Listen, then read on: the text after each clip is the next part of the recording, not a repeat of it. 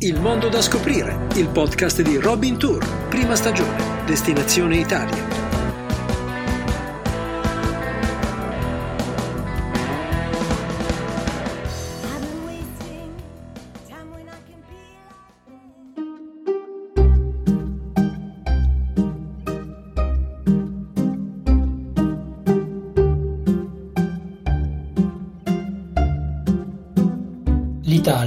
Senza la Sicilia, non lascia nello spirito immagine alcuna.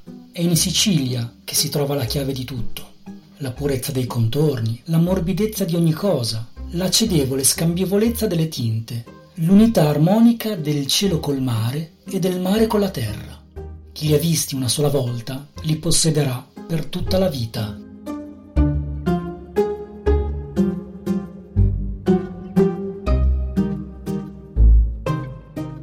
1796 Goethe a 37 anni intraprese il suo primo viaggio in Italia, durato quasi due anni. Trento, Venezia, Roma, Napoli e poi la Sicilia, Palermo, Segesta, Selinunte, Caltanissetta, Agrigento e la costa orientale, Catania, Taormina, Messina.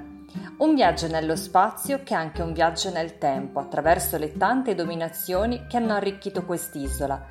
Palermo, fortemente caratterizzata dalle civiltà arabe normanna o la grandiosità delle vestigia greche di Agrigento e Siracusa, passando per le tradizioni ancestrali dell'entroterra. Quante anime alla Sicilia!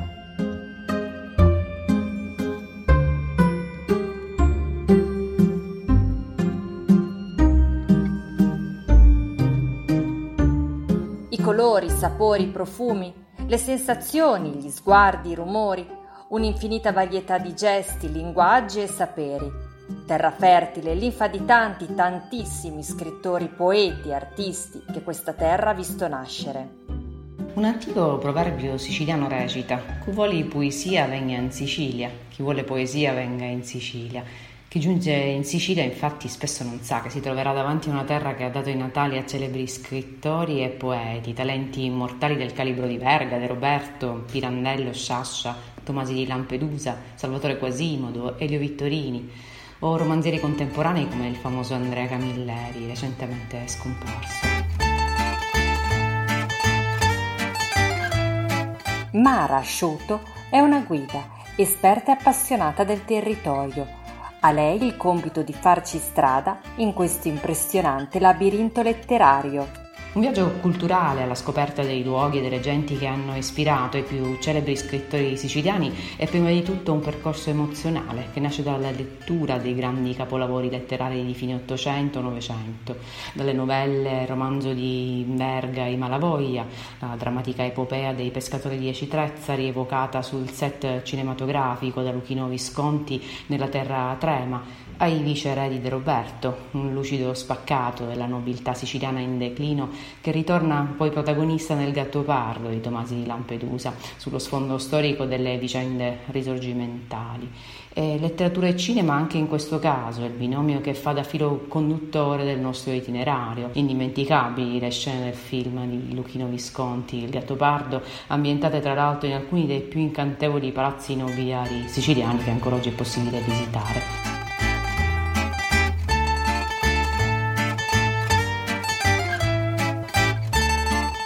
Il Gattopardo, lo storico colossal del 1963, diretto da Luchino Visconti, vincitore della Palma d'Oro come miglior film al XVI Festival di Cannes. Un film in grado di portare lo spettatore in quei luoghi, in quegli anni, la figura del protagonista, Don Fabrizio Corbera, l'indimenticabile Bart Lancaster, si ispira a quella del bisnonno dell'autore del libro, il principe Giulio Fabrizio Tomasi di Lampedusa, un importante astronomo che nella finzione letteraria diventa il principe Fabrizio di Salina. Sul set, con il fascinoso attore americano, la coppia formata da una bellissima Claudia Cardinali, allora 25enne, e dal magnetico Alain Delon, che all'epoca di anni ne aveva 28. Indimenticabile la scena del ballo finale ospitata da Palazzo Val Guarnera Gangi a Palermo. Gli immensi locali, per volere del regista, furono illuminati soprattutto dalla luce delle candele, scelta che rappresentò un serissimo problema logistico. Le candele infatti dovevano essere riaccese all'inizio di ogni sessione di riprese, frequentemente sostituite, spesso poi la cera fusa colava addosso alle persone presenti in scena. La preparazione del set, la necessità di vestire centinaia di comparse richiesero per queste scene turni estenuanti.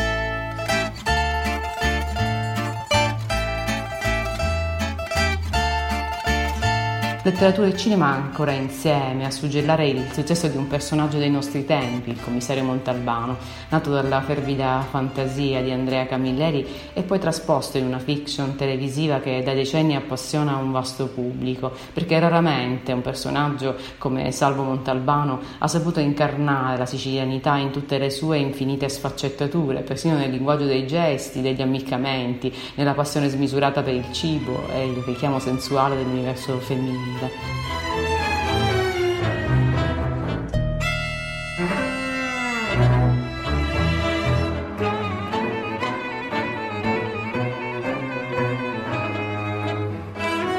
Fare della letteratura uno strumento di promozione turistica del territorio siciliano sono sorti negli ultimi decenni ben sette parchi letterari, itinerari storico-culturali segnati dalla vita e dalle opere degli autori che dal territorio hanno tratto l'ispirazione per le loro narrazioni. In Sicilia orientale troviamo il Parco letterario di Giovanni Verga, si estende tra Vizzini, la sua città natale, e la mitica riviera dei Ciclopi, con i suoi caratteristici borghi marinari di Aci Castello e Aci Trezza, il paese dei Malavoglia. Il Parco letterario Elio Vittorini, considerato da sempre un ambasciatore della cultura siciliana nel mondo, esteso nella provincia di Siracusa. Il Parco letterario di Salvatore Quasimodo comprende luoghi che sono stati di ispirazione per la sua poesia ed in particolare Modica, la sua città Natale dove troviamo la sua casa museo. In Sicilia occidentale, lungo quella che è stata ribattezzata la strada degli scrittori, troviamo invece il parco letterario dedicato a Giuseppe Tomasi di Lampedusa. Comprende un vasto territorio che va da Palermo a Santa Margherita di Verice, dove l'autore trascorse la propria infanzia, Palma di Montechiaro, feudo di famiglia. Il parco letterario dedicato a Luigi Pirandello comprende la casa natale dell'illustre scrittore argentino, eh, incontrata a Caos, dove si trova anche la sua tomba, e diverse località di Agrigento. Il parco letterario Leonardo Sciascia parte dalla città natale dello scrittore Racalmuto eh, fino a Caltanissetta, dove lo scrittore trascorse la sua giovinezza ed iniziò le prime esperienze letterarie di scrittore socialmente impegnato nel denunciare apertamente per la prima volta la realtà di una Sicilia soffocata dalla mafia e dalle sue connivenze politiche. Come dimenticare poi i luoghi descritti da Andrea Camilleri nelle storie del commissario Montalbano? Hanno tutti denominazioni immaginarie, ma si trovano in realtà nell'area tra Agrigento e il mare. La famosissima Vigata riprende nel nome la vicina Licata, ma si riferisce proprio a Porto Empedocle e Montelusa, un omaggio allo stesso Pirandello e alla sua Girgenti. Nella fiction televisiva è però la provincia ragusana ad ospitare il set delle scene, le splendide città barocche di Ragusa, Modica e Scicli, dichiarate dall'UNESCO Patrimonio dell'Umanità, le spiagge dorate di Donna Lucata, San Pieri e Punta Secca, dove sorge la casa del più famoso commissario d'Italia. Camilleri scriveva che cosa straordinaria possono essere i libri. Ti fanno vedere posti in cui agli uomini succedono cose meravigliose. Allora la testa ti parte per un altro verso, gli occhi scoprono prospettive fino a quel momento inedite e cominci a farti parecchie domande. Ecco, la Sicilia è come un libro aperto che va assaporato, dalla prima all'ultima pagina, senza mai svelarne il finale.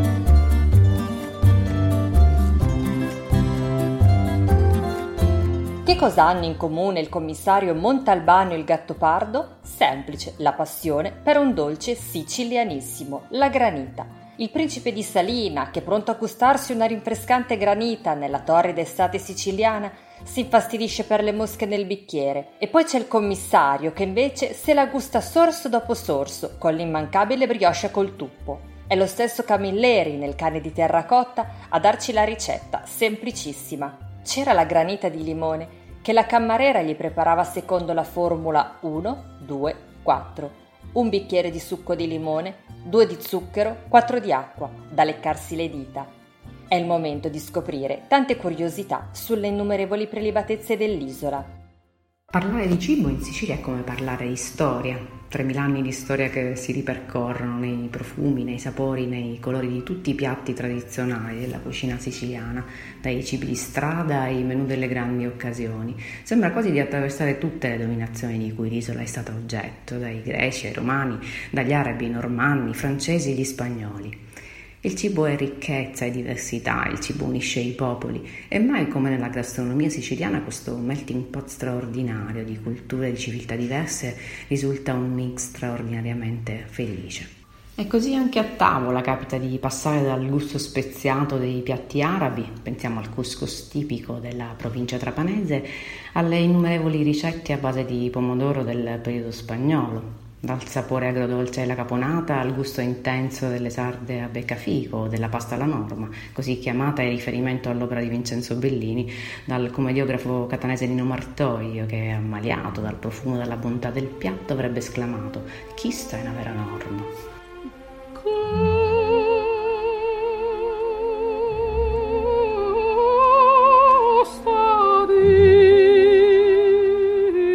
Vincenzo Bellini, uno dei compositori più noti dell'Ottocento, catanese doc, ardente amante della sua terra e a sua volta amato profondamente dai suoi concittadini. Tra le sue opere liriche più famose, in tutto ne compose dieci, la Sonnambula, Norma e Puritani. Si narra che all'annuncio della sua morte, Bellini morì nel 1835 a soli 34 anni, i catanesi ne furono sconvolti e spontaneamente intervennero vestiti a lutto alla rappresentazione della norma presso il teatro comunale, parato con drappi neri. Quella sera gli applausi scroscianti si mescolarono a pianti copiosi.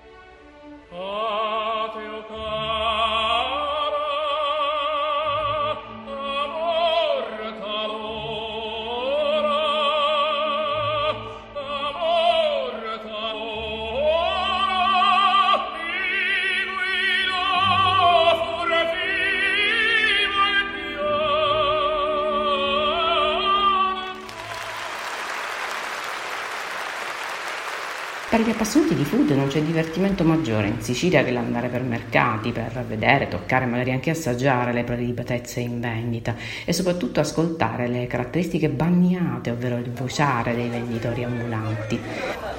Cazzo per tagliare, donnina! Cazzo per tagliare, donnina! Pensiamo a Palermo, ai mercati storici di Ballarò, del Campo, della famosa Gucciria, ritratta da Guttuso in una straordinaria tela, o al mercato del pesce di Catania, a Piscaria, alle spalle della scenografica Piazza del Duomo, dove tutto un vociare, un respirare il profumo del mare per poi sentirne il sapore intenso nei piatti delle caratteristiche trattorie sorte tutte intorno. Ai mercati storici è legata la tradizione del cibo di strada, dalle panelle agli arancini, o arancine come dicono a Palermo, dai coppi di pesce fritto ai panini cameusa, ai panini con la milza, o alle stighiole interiore di agnello alla brace. Un'abitudine, quella dello street food, ereditata dagli arabi in verità, che da secoli sono soliti consumare il cibo povero in piedi, all'aperto e a qualsiasi ora del giorno.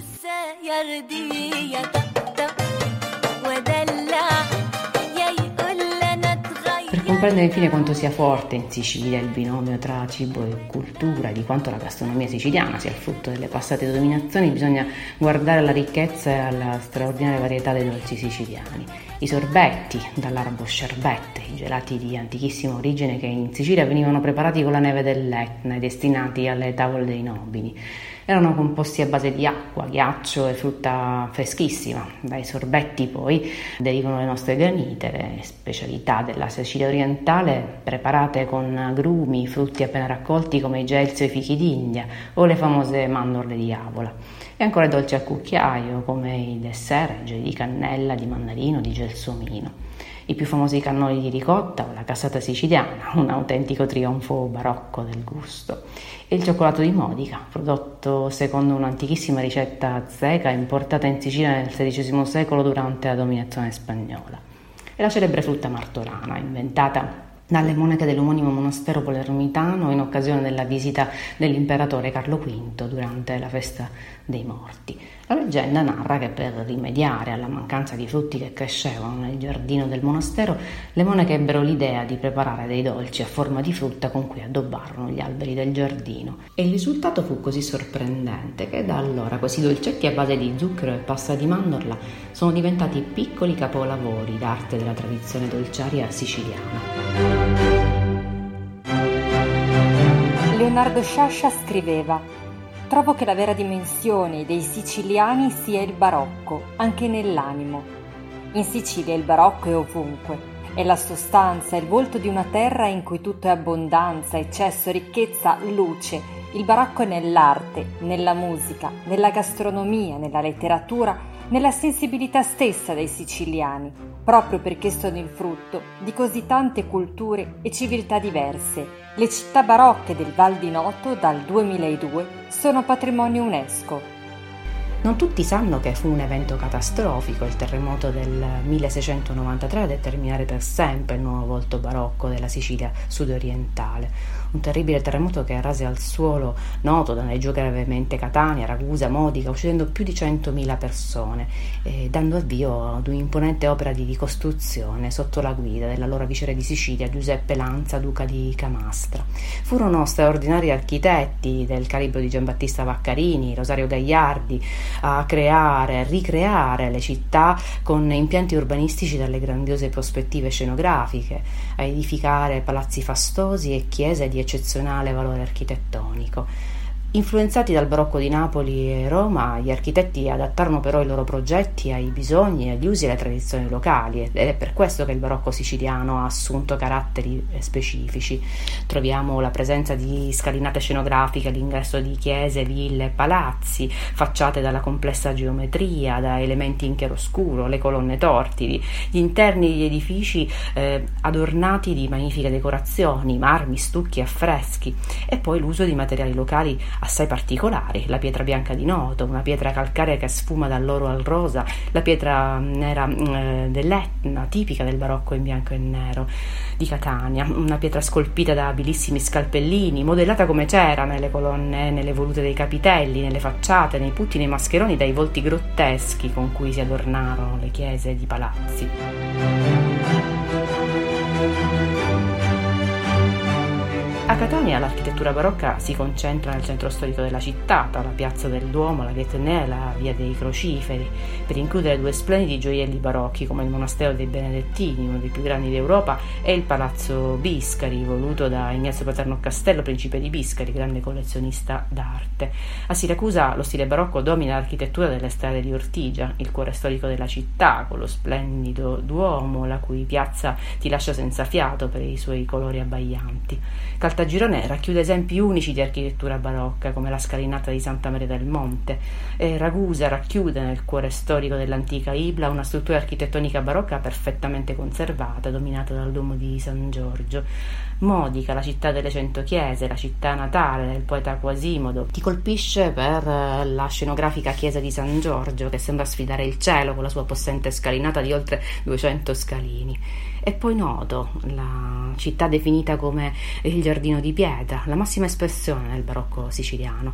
La sua cattedrale perfettamente ricostruita dopo decenni di lavori, è uno straordinario esempio di eh, stile barocco e lungo il corso Vittorio Emanuele sorgono altri edifici straordinariamente eh, affascinanti come il Palazzo Ducezio o il Palazzo Nicolaci Villa Dorata dove ogni anno nel mese di maggio eh, si celebra l'infiorata. Esperti fioristi eh, realizzano delle opere d'arte con i fiori disegnando e raccontando ogni anno una storia diversa, colorata, meravigliosa. Fiori tutto l'anno. Un meraviglioso e fertile melting pot. Sicilia, terra di passioni e colori, isola felice e scrigno di ricchezze, perché, come dicono i siciliani, non c'è sabato senza soli e non c'è femmina senza amori. Non c'è sabato senza sole e non c'è donna senza amore.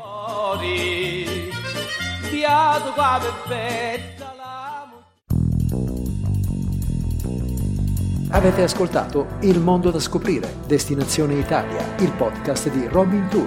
Puoi riascoltare tutte le puntate e le playlist musicali su Spotify e nella sezione magazine di robintour.it. approfondimenti e consigli di viaggio.